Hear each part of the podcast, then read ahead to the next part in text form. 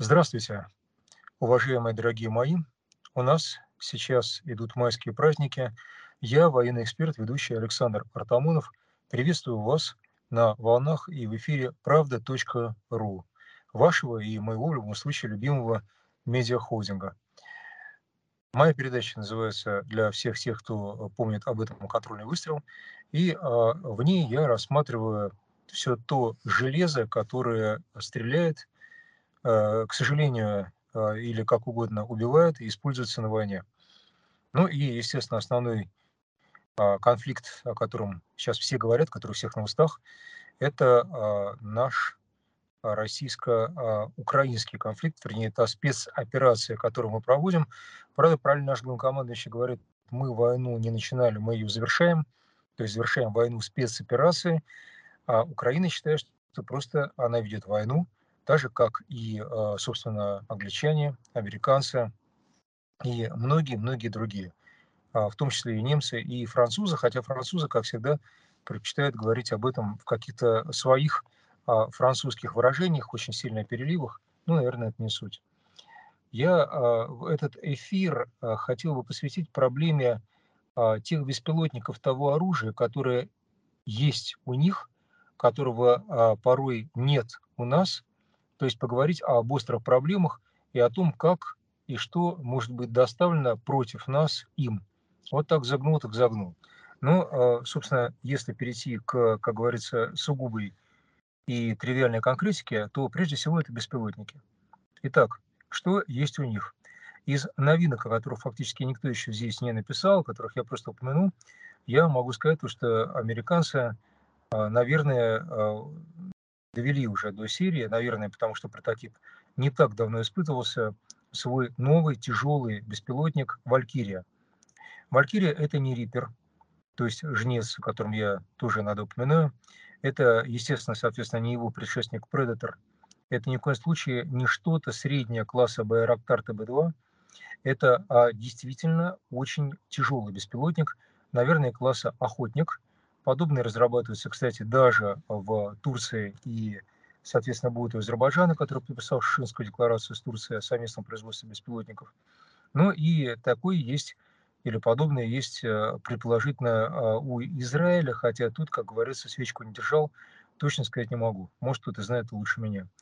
В любом случае, Валькирия способна летать с парки с э, F-35, а, принять на себя первый удар, фактически быть руками, быть неким инструментом в лице, так сказать, вот этого боевого робота, и в данном случае уже полного робота, а, который а, поможет американскому пилоту выполнить поставленную задачу, а может и погибнуть в ходе выполнения этой задачи. Подобный наш беспилотник, кстати, вошел по американской классификации одного из американских порталов в число а, лучших в мире, пятерку лучших в мире. Некоторые ставят его в пятерке, другие в десятки. Есть несколько порталов вооруженных сил, скажем так, США, рассматривающие вооруженные силы от лица США. Но в любом случае, еще раз говорю, а это охотник. То есть охотник и валькирия сопоставимы категориально, но валькирия все-таки уже существует, наш охотник существует на уровне прототипа, который скоро, как мы ожидаем, поступит в серию. Пока не поступил. Но как бы то ни было, это есть. Еще у нас из э, вполне достойных беспилотников, которые уже сейчас в войсках и работают вовсю, можно назвать Орион. Орион он же и находится, поднимается до высоты 7,5 километров, несет на себе а, большую нагрузку, ну, собственно, способен нести даже а, ПТРК, противотанковую а, ракету, переделанную, естественно. Речь э, идет э, о серии Х, так называемой.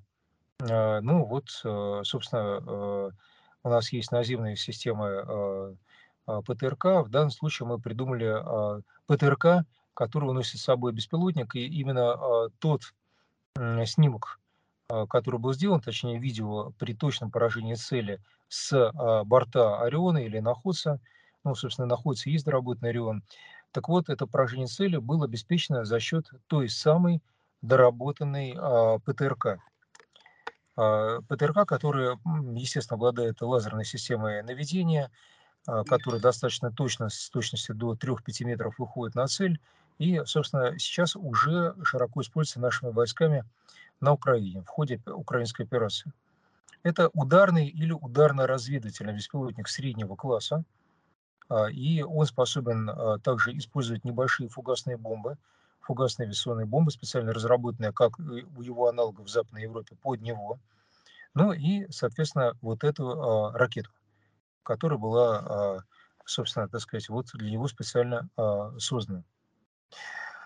Кроме этого, можно назвать несколько других беспилотников. Это «Форпост-1», Э, тоже высота 7 километров, у Ориона, напомню, 7,5, это ланцет, баражирующий боеприпас, а, ну, собственно, и так далее. То есть так далее, это то, что нам пока не хватает, Альтиусу и Гром, тяжелые беспилотники, они легче, естественно, чем охотник, но, тем не менее, это, сказать, относится к категории а, тяжелых дронов.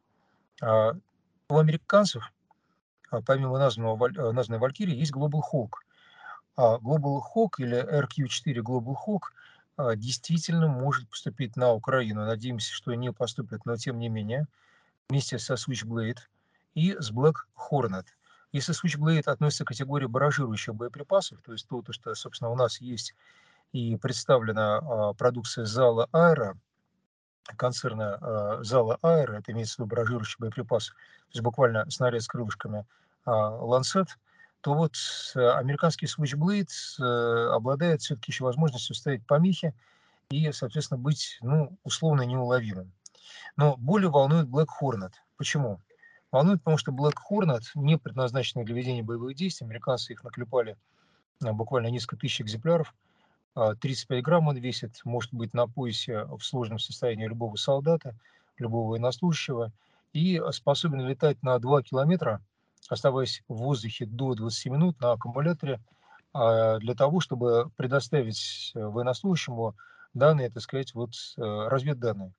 Тут, что раньше выполняли подразделения э, армейской разведки, теперь можно без потерь и абсолютно без проблем получить, сведения эти можно получить при помощи такого шершня. Потому что хорнет переводится с английского значит шершень, black hornet, черный шершень. Это весьма печально, потому что у нас подобного нет. Я сказал, что разговор будет правдивый, и я говорю как есть. Мы э, действительно, э, в частности, части ЛДНР, нуждаемся в подобного рода технике. И, конечно же, очень жалко, что она массово не произведена и не доведена до войск. Это печально. И более чем.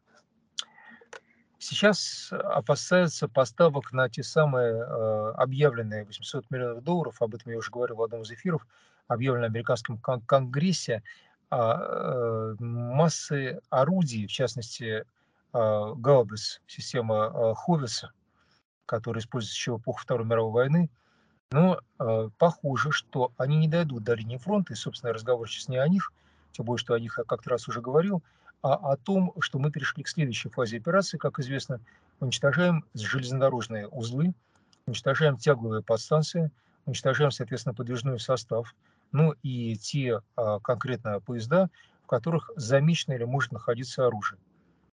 Вот получается, что и у Гаубис, и у тяжелых беспилотников, и у других средств поражения, если только не верить сумасшедшему Арестовичу и его прихвостню Данилову, оба работают на украинскую администрацию, ну, американскую по совместительству, а, ясно, что дойти до поля боя такое выражение не сможет.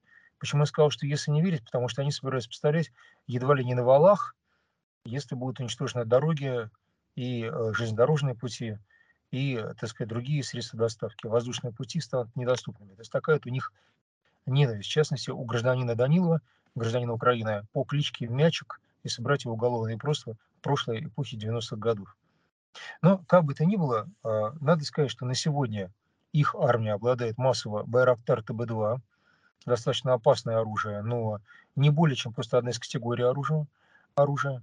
И, естественно, Лилека-100. Лилека-100 – это, а, собственно, обычный разведывательный беспилотник э, с высотой приблизительно 5 километров, до 7 он не поднимается, прямокрыл, то есть тихоход, но беспилотники быстро не летают, но этого скорость 150 у беспилотников бывает до 200, как у нашего Ориона, а то и чуть выше, 220. Э, как бы то ни было, Лилика 100 не представляет боевую опасность, в отличие от Байрактар ТБ-2. И, э, в общем, и в целом сбиваем. его сбивают. Как и Байрактар ТБ-2, напомню то, что мы уничтожили около 500, чуть меньше беспилотников с начала э, ведения боевых действий на территории Украины.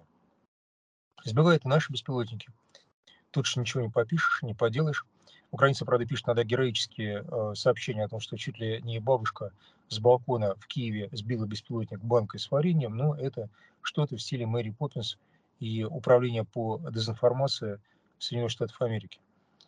Возвращаясь к серьезной теме, э, скажем, что э, на сегодня у э, украинцев действительно заканчиваются боеприпасы, заканчивается э, самолетно-моторный и вертолетный парк, а, который более-менее пригоден к эксплуатации, потому что а, до этого они его массово ремонтировали на территории Прибалтики и в Чехии. Теперь это становится маловозможным, потому что все это надо перевозить каким-то образом до польских аэродромов. И с этой точки зрения очень волнует, по крайней мере, меня волнует сообщение, поступившее из Польши, что а, Ярослав Мика, являющийся командующим польским, заявил э, о готовности взять Львовскую область под контроль для защиты от России. Таким образом, Польша потихонечку может тянуться в конфликт, она много раз уже пыталась к этому подойти, и тем самым не просто предоставить свои аэродромы, ремонтные базы, ремкомплекты и э, так далее э, для вооруженных сил Украины, для ВСУ, но в том числе и прямо вступить в конфликт. В том случае нам придется, конечно, перенести э, освободительную войну на территории Польши это будет весьма печально. Если даже НАТО не вступит в конфликт, потому что э, такова будет личная инициатива Польши, а вовсе не всего НАТО, тем не менее э, это означает разрастание конфликта. Такого хотелось бы избежать.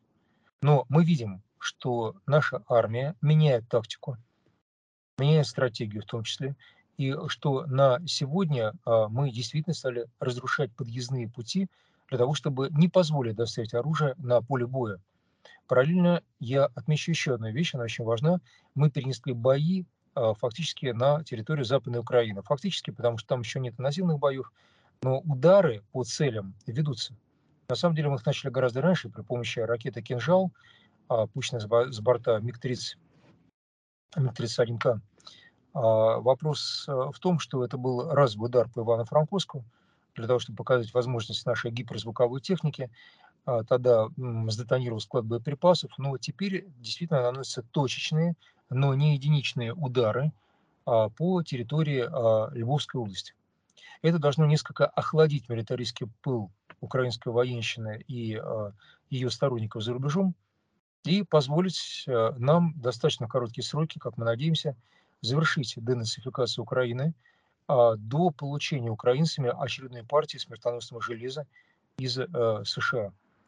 В том числе речь идет о ракетах с дальностью до 300 километров, что, конечно, повышенная дальность. Напомню, что у точки У дальность составляет до 70 километров, у системы РСЗО максимум до 30-40 километров. Конечно, будет печальная новость для нас, но, тем не менее, я думаю, как, что как из точки У, как и с РСЗО мы справимся и с такой угрозой, без шапка закидательства.